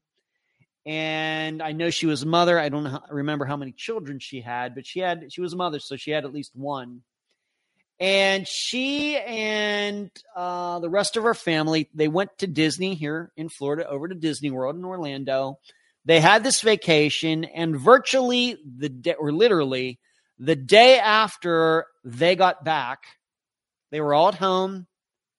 Amanda walked out the door. I think she left her cell phone and purse, everything behind, and walked off. Didn't say where she was going, let nobody know, kind of like what we just had with Paris Hobson, at least. But I think my perception of Paris Hobson is she did not have a lot of the issues that Amanda did, although I'm certainly open to the idea that Paris had different issues than Amanda, Amanda did. But she just walked off. I think they thought that she was just going out there for a couple minutes, come back inside me. I don't know, maybe going to get the mail or something. Never came back, never seen again. And as far as could be determined, um, during my interview with Kevin Ryan, there was no records that she ever called anybody to pick her up. But those are the facts uh, of her disappearance. And, but I just don't think where they're searching is near where she disappeared from. Maybe I'll have more information. Maybe I need to reach out to, maybe I need to email Kevin. Um, maybe I need to uh, contact Amanda's sister. I forget her name right at the second. I suppose those are some things uh, that I could do to try to get more information about all of this. But you have to remember, they might not even know. Kevin might not know. The family might not know. So, but I'll try to find out. But that is an update on a disappearance that um, Unfound is covered. And, and, and I should say, my perception of the DeGuio family is that they've kept Amanda's name out there pretty well. Even though this disappearance is now eight years old, even though we know Amanda had problems uh, with addictions and things, um, they've kept her name out there pretty well. And so you know, that uh, law enforcement is trying to do something. We don't know if this tip is good or not, but they're still trying to do something eight years. And we know how people like Amanda DeGuio sometimes get ignored. Their disappearances aren't taken as seriously as they should be. And that very well may have happened back when she went missing in 2014. It's good to know that eight years later, that that uh, they're they're taking tips and they're trying to do things even if this might not lead anywhere. If I get more information, I will let you know. So if you're none familiar, for example, like M, if you've not had a chance to listen to many of the old episodes of Unfound, this is Amanda DeGuio's. Uh, that is one that you can find uh, came out during the summer of 2017, right around the same time, like the Flight 370 episode came out, the Jennifer Wilkerson episode came out, the Craig Freer episode came out, all in that uh, general area right there. And I don't know why I can even remember these things. Uh, Marcus, hello, Marcus. By the way, I didn't say hi to you, Marcus. How are you doing? Um, they must have gotten a t- tip. That makes sense. Um, uh, Marlene says, I remember the Amanda podcast. Oh, well, thank you for that. Um, Marlene says, I believe that about Sherri when she gets out the tapes. Yeah, I, I think so too. Um, I think so too, Marlene. So that is that story, Amanda DeGuio. Uh, you know, I was trying to think today. Has her name ever been included in an update episode, like actually in the update section of an episode? I don't think it has. So I guess come December for the next update episode, she will get included. So uh, maybe we'll even have more to talk about. Hopefully, I will. Uh, moving on, uh, I've not had a chance to watch it because I don't think um, the new disappeared show. Uh, what's everybody thinking of that? I've not had a, um, you know, I, I've not had a chance to watch it. You know that, you know, I look at the the uh, disappeared show that was out for many years, uh, both pluses and minuses. Uh, I like, of course, the covering disappearances. I think they do it in an efficient way, but I also realize, having covered some of those same disappearances, that um, they sometimes get things wrong and they kind of let things hanging out there without explanation, but they only have 43 minutes to do it. But I know that there's a new disappeared show out there, maybe by the same producers, but the format and everything is a little bit different. So I'm just uh, asking all of you if you've watched it, what do you think? Now, coincidentally, the first episode for this new disappeared show was a disappearance that I covered on Unfound Now, which is, of course, the monthly series that I do on YouTube. And I've been doing that for over two years now. And that was the disappearance of Kristen Brueggemann. Uh, this is a disappearance in which she was out with friends and something went on and she just decided to walk off from them. And there were a variety of video cameras that caught her walking on that cold night and showed her walking through this parking lot. And after that video in the parking lot she was never seen again and so it probably that would have been i think i covered that disappearance at the beginning of 2021 so it's been like a year and a half but that was the first uh, disappearance they chose to cover on this new disappeared show. Um, what a coincidence. Um, Veronica Dad Duty's calling me good. All right, Veronica. Yeah. Um, well, I'll be thinking of you, Veronica. Thank you. Lasso says, I have not watched the new Disappeared yet. Um, fishing ain't fishing. There you are, fishing. Where you been fishing? Where you been? Uh, hey, all you, you too, Ed. That's funny. So let me know what you're thinking of the new disappeared. Uh, Jasmine says I posted in the group, and it's a different concept. I did see your post. Thank you, J- Jasmine. It's a different concept. The, they let the families talk the whole episode and no recreations. Well, it's almost like I'm designing the show now, Jasmine. Kathy, I like the new disappeared. You have to discern what you think is accurate and what is not. Uh, Marlene says, I watched the new Disappeared. It's okay. Okay, so we got a variety of uh, insights here. Okay. Once again, uh, if you've had a chance to watch it, I'd be interested to see what everybody is thinking of it. Um, how many episodes have come out so far, and what have those disappearances been? I know Kathy probably has this already memorized and everything, but how many episodes and what disappearances have been covered so far? If you, if you know, if anybody knows that, I'd like to know. Moving on, I do want to talk about a disappearance uh, that has been solved. That was, I, I, have to say, was kind of on my radar, but um, we did not get to cover this disappearance, and it is now at least the remains have been solved, and that is the disappearance of Amy Hambrick. For some reason, uh, of course, she went missing in November of 2017, so after Unfound got started, but it was just weird there for a while, maybe late 2017 into 2018, even into 2019. It seemed that no matter where I went to look at information regarding disappearances, Amy's name was come, would come up. I don't think uh, that I or my assistant Emily made an attempt to ever to try to contact her family, but I think it was talked about, but maybe we just didn't do it, or we did and they just never got back to us. But I know that I have never spoke to anybody in Amy's family. But here is the story. Police say a set of remains found last month belonged to a woman missing since 2017. At a press conference Tuesday morning, so that would have been last Tuesday, police announced the remains belong to Amy Hambrick, H A M B R I C K. Yes, this is a this is a disappearance that is on the Charlie Project, who was last seen in November of 2017. She was supposed to meet up at a friend's house in North Jackson, but her family said she never made it. This is uh, in the Youngstown area, by the way. And probably that's why it was on my mind as well, because my sister Diane, Charles's mother, uh, lives in the Youngstown area.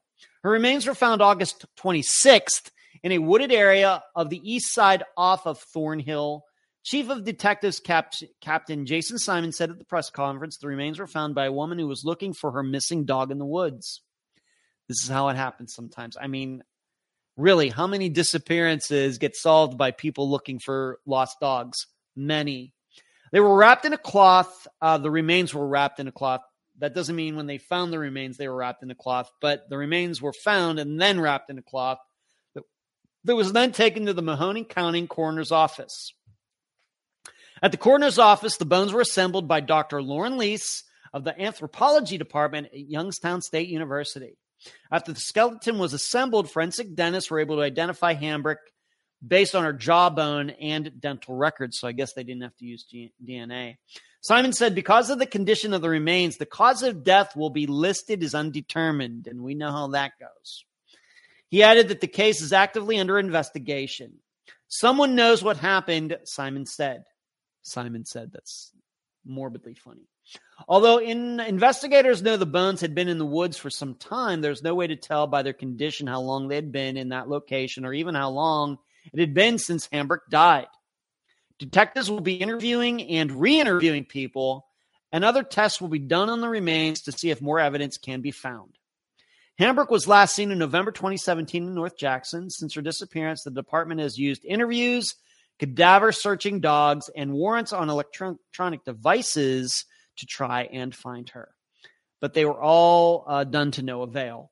Family members were active in trying to find out what happened to her. She leaves behind a daughter. There were three family members at the press conference, but after officials were done speaking, Mayor Jamael Tito Brown ushered them out so they would not have to answer questions from the media. Um, uh, in a statement, the family uh, had asked for privacy. The discovery of Hambrick pairs the list of long term missing persons cases the department is working to 14. So they still have 14 unsolved disappearances, I guess, in Mahoning County, Mahoning County in Ohio. Uh, Simon urged everyone who may have information on any of those cases to contact police. Now, I will tell you, uh, once I read this story and uh, collected all the information that what's interesting to me is that the story kind at least the way it is written now it's a little paradoxical. It says that she disappeared in the what was that the north jackson area but then it's on the other hand it said that she was headed to the north jackson area. And her remains, though, were found off the east side off of Thornhill. Now, you should know I looked this up in the map, and these two areas, North Jackson and Thornhill, are not close to each other. They're separated by by like three miles. And the issue is, um, you know, I tried to look for it as quick as I could, given everything else I had to do today. That, um, you know, it, I don't know where she started you know, I don't know where she was. I do get the feeling, unfortunately, it seems to me that Amy had some issues. I think she did have a drug uh, problem, among other problems. And I don't think that she had a permanent address. I don't think. So, in trying to find out who the last person was, who anybody believes who saw her, wasn't able to do that. I don't know if she took her phone or anything. I just wasn't able in the time that allotted today to try to figure those things out. Um, if she was headed um, from North Jackson to Thornhill or Thornhill Road to North Jackson Avenue or whatever it is, we don't know if she was planning to walk that or she was getting a ride. Nobody seems to know. I will tell you that given what I think I know about Amy, and once again, this is not first time I ever read her name. I had looked at her disappearance a few years ago. Unfortunately, though, I can't remember some of those details. I'm sure I knew some of these details at one point, maybe in 2018, but they're gone now. Um, it just strikes me as this probably is not going to be foul play. It very well maybe we never know because, uh, as they said, the remains are we're out there for a while, and we may run into the same situation that we have with Tom Brown's remains, and probably will. In my opinion, we always will have unless they find uh, a bullet hole in in you know the marking in her like on her rib bones or something, or if there's a bullet hole in her head like Jonelle Matthews had, or there are knife wounds that managed to hit some of her bones so you can see the knife marks and everything. I think we just have to be prepared uh, that Amy Hambrick will never technically know her cause of death. Although I will tell you that probably it has something to do with drugs. Walking off, having some sort of overdose, and, uh, you know, dying there in the woods.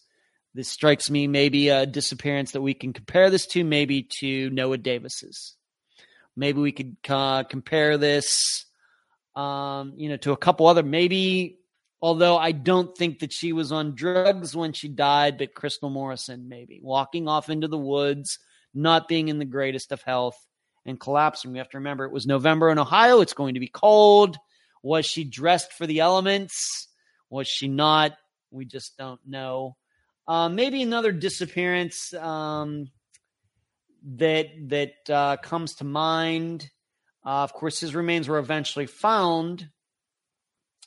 Were let me uh, Robbie Hurt. Remember, he was an addict, and his truck was abandoned, and then his remains were eventually found by a road crew clearing away brush of signs, road signs, or something, not too far from where his truck was last left. Um, so this kind of strikes me as being in that kind of vein of disappearance. So we might call this a walk off but maybe not. It's certainly possible that somebody killed her, but that would not be my first choice given what I think I know about the disappearance and then reading this story. So um, I'm sure many of you, uh, all, I know many of you cover these disappearances more than I do. Of course, I get very um, get some tunnel vision uh, working on Unfound's disappearances. I usually don't know other disappearances that are happening.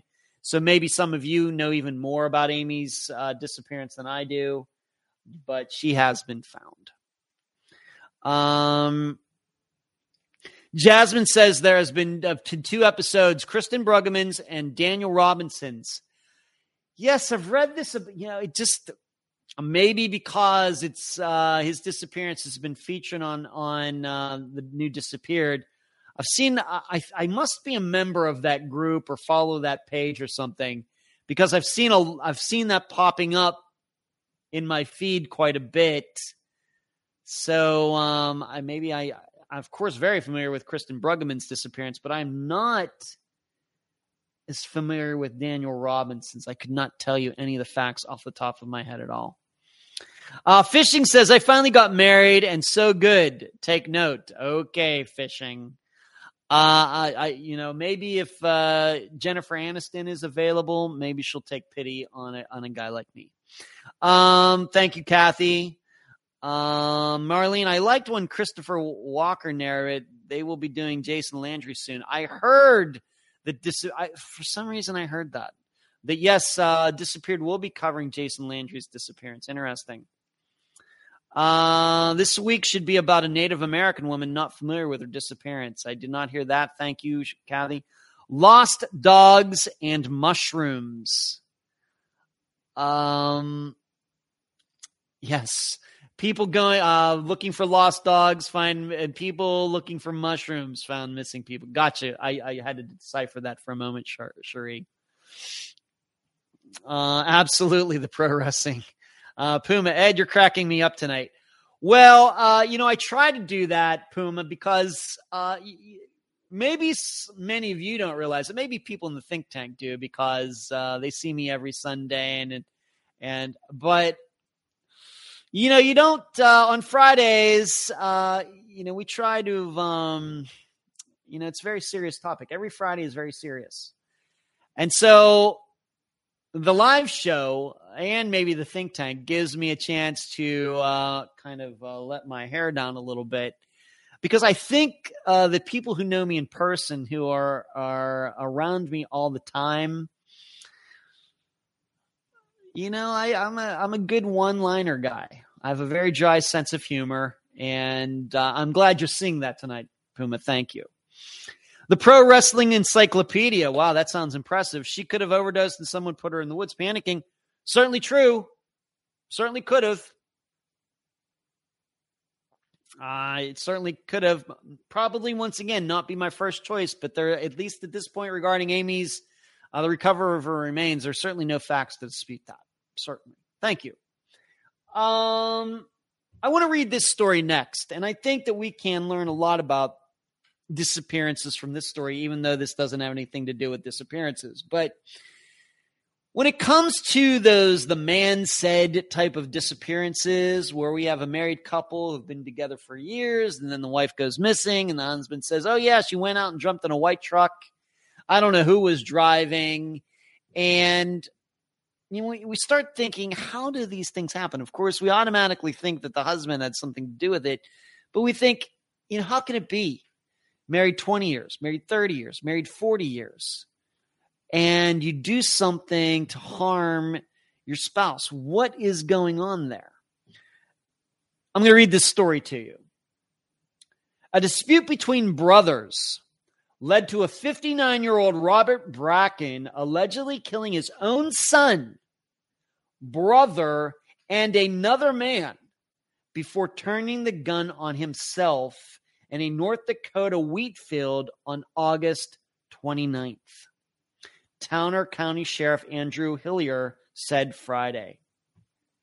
Robert Bracken was working the harvest in the northeastern part of the state with his brother, 64 year old Richard Bracken, and his son, 34 year old Justin Bracken. The field was owned by 56 year old Douglas Dulmage, who was also killed. The dispute that led up to the shooting had been escalating for a week or more, the sheriff said. Evidence at the scene indicated that Robert Bracken shot and killed the three men with a 357 caliber revolver before taking his own life. He was in possession of the gun and had a fatal self-inflicted gunshot wound, according to the sheriff. Dulmage was a member of the North Dakota Farm Bureau and served as president for the Benson County Farm Bureau. It's hard to understand why something like this would happen in a rural farming community, North Dakota Farm Bureau President Daryl Lies said in a statement. When evil presents itself, it can be devastating, but we must remember there's more good than evil in our world. Doug's dedication to agriculture and love for his family will be forever remembered. The Brackens were from Leeds, North Dakota, which is about 20 miles southwest of the scene of the triple murder suicide in Cando, C A N D O, North Dakota. Just just some guys farming, going out there, brothers, nephew or son, uh, another guy uh, that they knew very well. And before you know it, the and you know these aren't teenagers who are you know going off you know, don't know what life is about yet or prone to making horrible decisions. Guy's, you know, 50s into their 60s, and they're out in the field, and one of them shoots the rest of them and then shoots himself.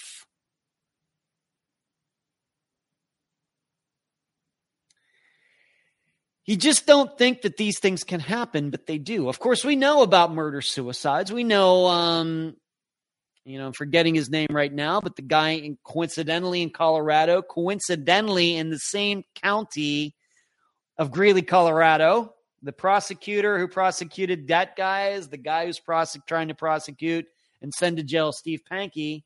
But that guy killed his wife, killed his kids.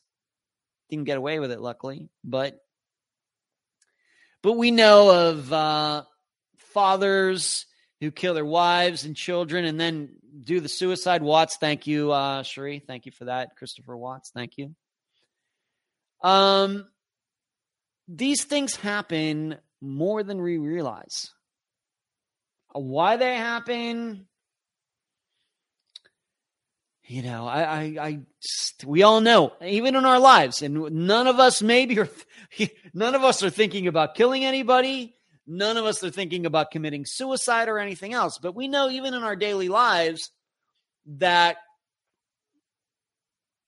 there are things that go in our lives behind. Once again, when we get home at night from our job, or maybe you're retired or whatever, there are things that go on in our minds in places we don't like to talk about things that go on that people will never know. Now, once again, they might not be of a violent nature, they might not be of a felonious nature. They, they just might be some quirk of our personality or something like that. And so when it comes to this type of situation, when we talk about disappearances on unfound, where we have seemingly people, people in seemingly good marriages, maybe like Angela and Jeff Green or Marilyn Hurley and her husband, even though we know that he was cheating on her and that's she found out about that. Rosemary Rapp and her husband, Daniel Sleeper. I mean, the list goes on. This is the kind of situation I envision that happens in those types of disappearances where there's just something finally that pushes somebody over the edge, usually the guy over the edge for whatever reason. It might not even have something to do with anything that is serious at all. And even in this, it, it says that this has been brewing. You know, what the issue that these people had, these guys had between each other, is not stated. It, all it says is the dispute led up to the shooting had been escalating for a week or more. No idea what that is. Certainly couldn't have been bad enough to kill people and then commit suicide. And, uh, but so when you're listening to these episodes, and I, I don't know the next time we're going to have uh, one of these, the man said disappearances. There's, I don't think there's currently, well, there one is currently on the docket that I may do an interview for this weekend, so you can judge it for yourself. But but um, you know that one, however, involves some drug activity and a lot of bad people. But you know, I don't think necessarily. Once again, having named some of these people, Rosemary Rapp and her husband, Angela Green and her husband, these were not people with felony records. They weren't weren't addicts or anything else. But still, something happened and I'm guessing if we were to get to know the particulars about Robert Bracken, Richard Bracken, Justin Bracken, and Douglas Dulmage, D U L M A G E, I think would find out that none of those guys have any criminal records or any mental illness or anything else. This was just some good old disagreement that eventually got to somebody taking a gun out. And I'm sure it was totally, totally, totally irrational. Just probably like these disappearances that we've covered on Unfound are. That in the moment, whatever happened, if we could have been watching this happening as the disappearance, as the violence happened, whatever did happen, we would all probably be looking at it and saying, What is going on here? Why are these people acting like this? This doesn't make any sense. Just like if we were standing in that field that day, watching these four guys, obviously from far away, so we don't get shot too, we would probably be hearing their argument and thinking, what, what is this? Maybe, okay, they have a disagreement, but what is going on here? Why is that guy pulling out a gun while they're, why did he just shoot those people? This, this is how I envision these types of the man said disappearances. That even if we knew what the cause was of the disappearance, it still wouldn't make any sense to us. So I wanted to I thought that, that that story. It's I mean it's sad. It's tragic. I mean just you know, but we try to learn from these uh, situations because there's no I you know there's nothing else to salvage. Four people are dead. The you know the best we can do is try to look at these situations and see how to avoid them, and you know and use those situations of course, what we do here is disappearances. How can we look at that and apply these disappearances and try to figure out what happened and how do we go about solving them? Um, Marlene says, uh, Marlene uh, says that is horrible Ed, about the shootings. Yes. Uh, Jasmine says the boss. Uh, Sheree says, Watts, thank once again. Thank you. Marlene says, every time I turn around, murder, suicide everywhere. Every day it seems like does seem like that, Marlene. I kind of have to um, agree with you, although this is, you know, what I do. I can't help but read about violent stuff all the time. The Pro Wrestling Encyclopedia, which is still a great name. I live in Detroit and crime is high. But about a month ago, a guy who was bailed out of jail that same day killed his pregnant ex girlfriend and his dad and stepmom. Luckily, they caught him. I just don't know if there's we're ever going to understand these things. I I'm inclined to believe that um, this kind of behavior has been something since uh, humans became beings. You just think after all these thousands of years that we can figure out how to, you know, stop that behavior. Uh, Anthony Todt here in Florida um, kind of rings a bell, Puma. Tree Millions of people don't kill their families. The ones that do get attention because it's so abnormal. Just snapped. Yep. Uh, Marlene says, speaking of disappearances, did you ever find out anything more on Jenny Wood? I'm still working on it. Thank you for asking, Marlene. Uh, my problem has been that just have not been able to reach her.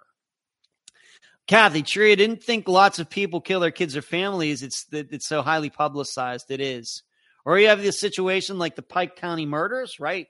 Where nine people got killed in three different buildings and it was a family versus family situation. Yeah, eight members killed for custody. Well planned. Yeah. Yeah, um, the Real Pressing says, thank you for liking my screen name. You know, the funny thing is, I'm not even into pro wrestling at all or anything, but anybody who uh, wants to give uh, himself or herself that name on YouTube uh, gets my thumbs up. All right, so that is the murder suicide story. Um, you know, once again, very, very, very, very sad.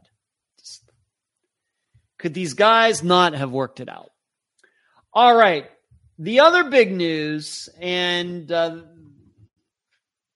this will probably be the most that I've ever talked about this at all. Even that I, even though I know all of you know about this story, and that is that Adnan Syed is getting out of prison. A Baltimore judge vacated the conviction of Adnan Syed, who at 18 years old was sentenced to life in prison in 2000 for the murder of his ex girlfriend, Hae Min Lee. Lee was found strangled to death in Baltimore's Leakin, Leakin, not Lincoln, Leakin Park in 1999. Judge Melissa Phinn says Syed will be released under home detention. The Office of the State's Attorney for Baltimore City said in a motion filed last week that there was new information about two potential alternative suspects. This detail makes a new trial necessary, prosecutors said.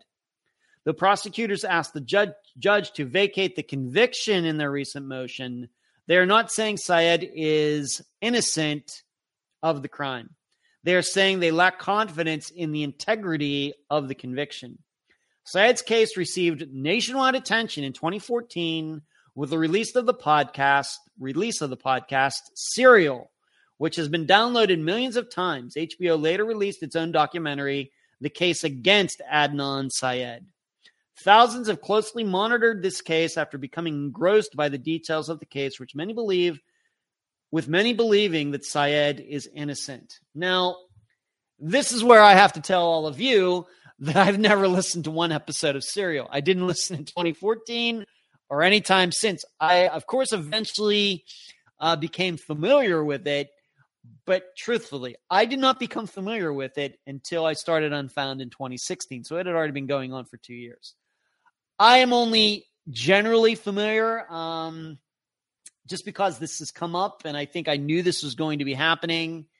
I read up on it uh, a little bit regarding all this. That hey, uh, the woman, this young woman, was at school like at 1.30 and then she was found strangled. She didn't, you know, she was supposed to pick up a cousin or someone at daycare at 3:30, so something, and she didn't end up there. So something in those two hours uh, happened. And obviously she was murdered. And it's always uh, interesting, I think, to all of us when somebody's charged with a murder. The, the prosecution and the defense gets to present uh, both of its cases, and the uh, the man or the perp- or the the defendant is found guilty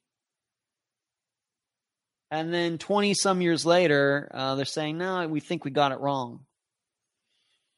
So, once again, uh, I am not an, uh, I've not followed it. I don't know the reasons that they found Adnan uh, guilty. I don't know, um, you know, did he not have an alibi for that time? It seemed that it took a while for police to track him down. He was this young woman's ex boyfriend, which ex boyfriends are always going to be a great choice when a murder happens of a woman. Um, but it does seem that there were at least two other, as they mentioned in the article, and I even read uh, some other things online where these two other people are named. And maybe they seem like good suspects as well. And on top of that, she did have a boyfriend at the time.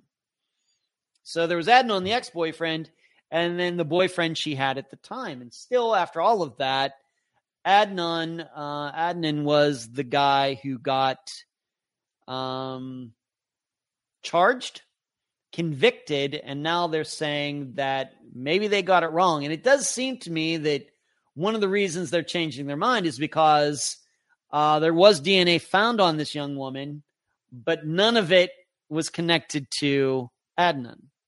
Adnan. I think I'm saying that right. Mr. Syed. And, but interestingly, though, it doesn't seem like they've been able to connect that DNA to anybody else either. So you would think, and the you know the issue I think is that these other men who have been named as possible suspects, you would think their DNA would be in the system because they're both felons. So, not sure what to think. Now, I will tell you that if this were a disappearance, say her body had not been found, you know, yeah, you always got to look at boyfriend. I mean, boyfriends and ex boyfriends make, you know, good suspects. And if you can't rule them out, then where else are you to go? It, it um, the issue is, did this young woman know these other guys? She surely knew her boyfriend. She surely knew her ex boyfriend.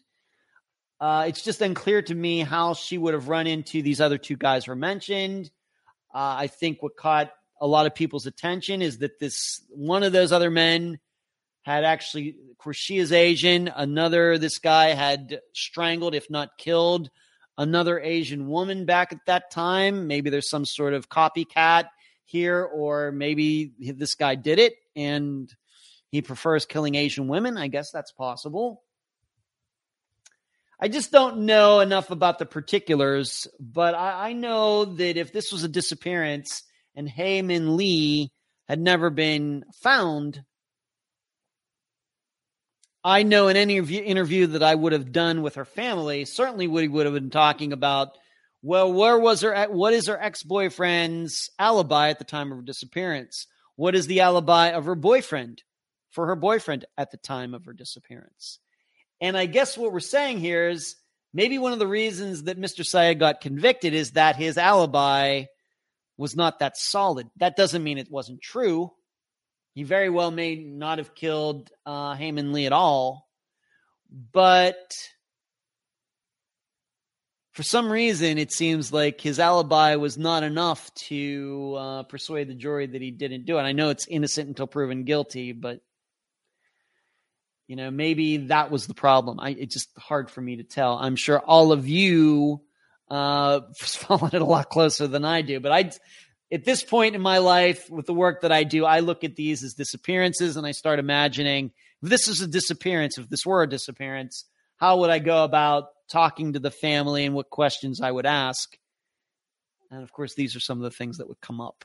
And very well, if this had been a disappearance, we might have covered it on Unfounded by this time, and um, might have been able to establish, you know, you know, where were these guys when this all happened. So he's out. That doesn't necessarily mean that he's not guilty, but it's a big deal. I mean, 20, you know, over 20 years in jail and getting out crazy. Um, Sheree says Serial was the first podcast I've ever listened to. I still have not listened to it. Yeah, he was released today. They have 30 to see days to see if they can get him a new trial or not. Uh, says this is the serials, basically how we met Ed, all thanks to Mr. Syed in a roundabout way. I, I guess you could say that, Sheree. 30 days, I meant. Sheree says if you only listen to Serial, Syed appears innocent. The other side of the story makes things a little more questionable. And there's hope for change. Thanks for another great two hours with Sherri P. I think she'll get out and marry Rich. It happens. Yeah, well, that guy better uh, keep one eye open at night. There's hope. Look at Karla Homolka up in Canada Unspeakable Crimes, got out and married Rich. I don't think there's going to be a tape. There's hope. Thank you for the comment. Thank you for your generous contribution through the super chat function tonight. I cannot thank you enough. Thank you so much. Good to see you here tonight. Thank you. Um, Shree, maybe we only got about five minutes left, but Shree, uh, what do you uh, do? You think that Adnan is uh, guilty or what? And maybe all of you who have also listened to Serial, maybe this would be a good time to put in your opinions as to what who you think killed uh, Hae Min Lee as well. Mm, the Sherri I already had fan mail. Karla certainly more disgusting than Sherri. Okay. And Lasso says, "Will you play the piano for us?" I would have to practice a little bit more, uh, Lasso, but I do have a keyboard. Um, but uh, have not been doing too much of that recently. I really should get back to it. Thank you for reminding me. All right, let's go to this Friday's episode. Uh, this Friday, we welcome back to the podcast Joe Kistner. Of course, he was one of two people I interviewed for the disappearance of Milda McQuillan. That was a disappearance that happened in 1975 in Minnesota. Well, now we are moving up one year to 1976, but staying in Minnesota for the disappearances of Bernard Rusness and his uh, girlfriend. They are not technically married, uh, Peggy McKay. Now, you should know that if you go to the Charlie Project, uh, the, her last name is Peggy Parmenter, P A R M E N T E R. But technically, it's supposed to be McKay, M C K A Y.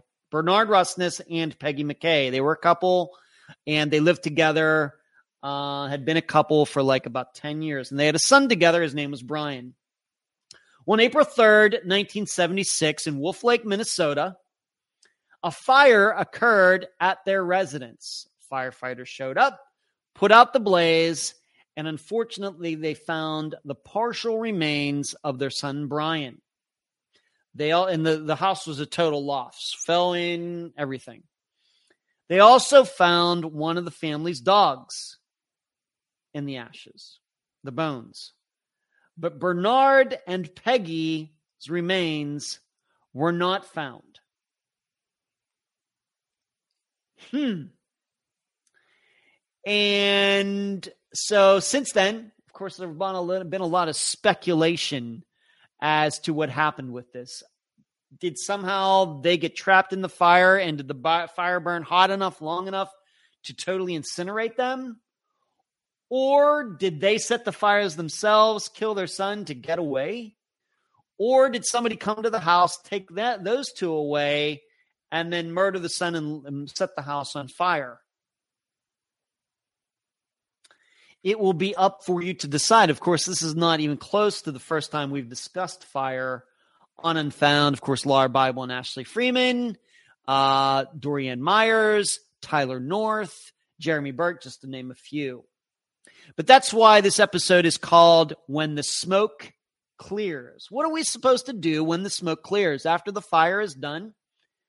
How do we go about analyzing a disappearance? Now, you should know in all of those others where fire has been involved, pretty much in all of them, we think that it was foul play. Will that thinking continue for this disappearance? I'll be very interested to hear all of your, uh, read all of your comments, hear your thoughts. Uh, as I am every week, every time a disappearance comes out. And of course, we'll post a poll in the discussion group. So all of you who are in the discussion group get to decide, you know, get to make your choice. Now you should know, just so you are, if you are unfamiliar with the science, after the interview plays, I will be going through the science of what it takes a body to burn. The temperature, the time, comparing the way they do it, like at funeral homes, comparing it to the situation that this house was in back in 1976. And so I want just going to present the facts to you. You can determine if you think they got caught up in the fire and that's where they weren't found, or did something else happen? So that's it. Uh, two hours. It goes by so fast. Um, let's see what everybody else uh, you should do well. Maybe I will. Piano and song Ed. Yes, that's me. Yes. I once believed Syed was innocent. Not so sure now. There's a good doc that shows the evidence against. I think it's called the case against Adnan. My guts, my gut says he's guilty. Marlene's still here. Good night to everybody. Hope you're feeling better. Great to always see you in the chat, Marlene. Thanks for making time. So, what we do? I talked about uh, just doing some disc golf practicing. The Queen's funeral Talked about my nephew John getting married next week. Of course, the Hobson poll. Don't forget about the Pickering Six book on Amazon. Speaking engagements. Uh, showed I did a little show and tell. The new Disappeared series, Amanda DeGuio. I'm probably going back to Greeley, Colorado. An art heist, Amy Hambrick. Um, this murder suicide, Sherri Papini, uh, Adnan Syed. I mean, all in two hours. How do I do it? And then finally, this Friday, the disappearances of Bernard Rusness, the disappearances of Bernard Rusness and Peggy McKay. Thank you all so much for listening, watching. If you're listening uh, as the podcast, please uh, give this, uh, you know, some nice marks. Please give this video a thumbs up. If you're not yet subscribed in your podcast app to this podcast, do so. This is his own podcast now. And um, thank you, the Pro Wrestling Encyclopedia. You're very welcome. There's hope. Good night, everybody. Keep your heads on a swivel. Great show. Yes, thank you, Cherie. Great seeing all of you. And uh, thank you so much for making time on your Monday night. And for all of you listening, thank you for taking time to listen to this new live show podcast. Good night, everyone.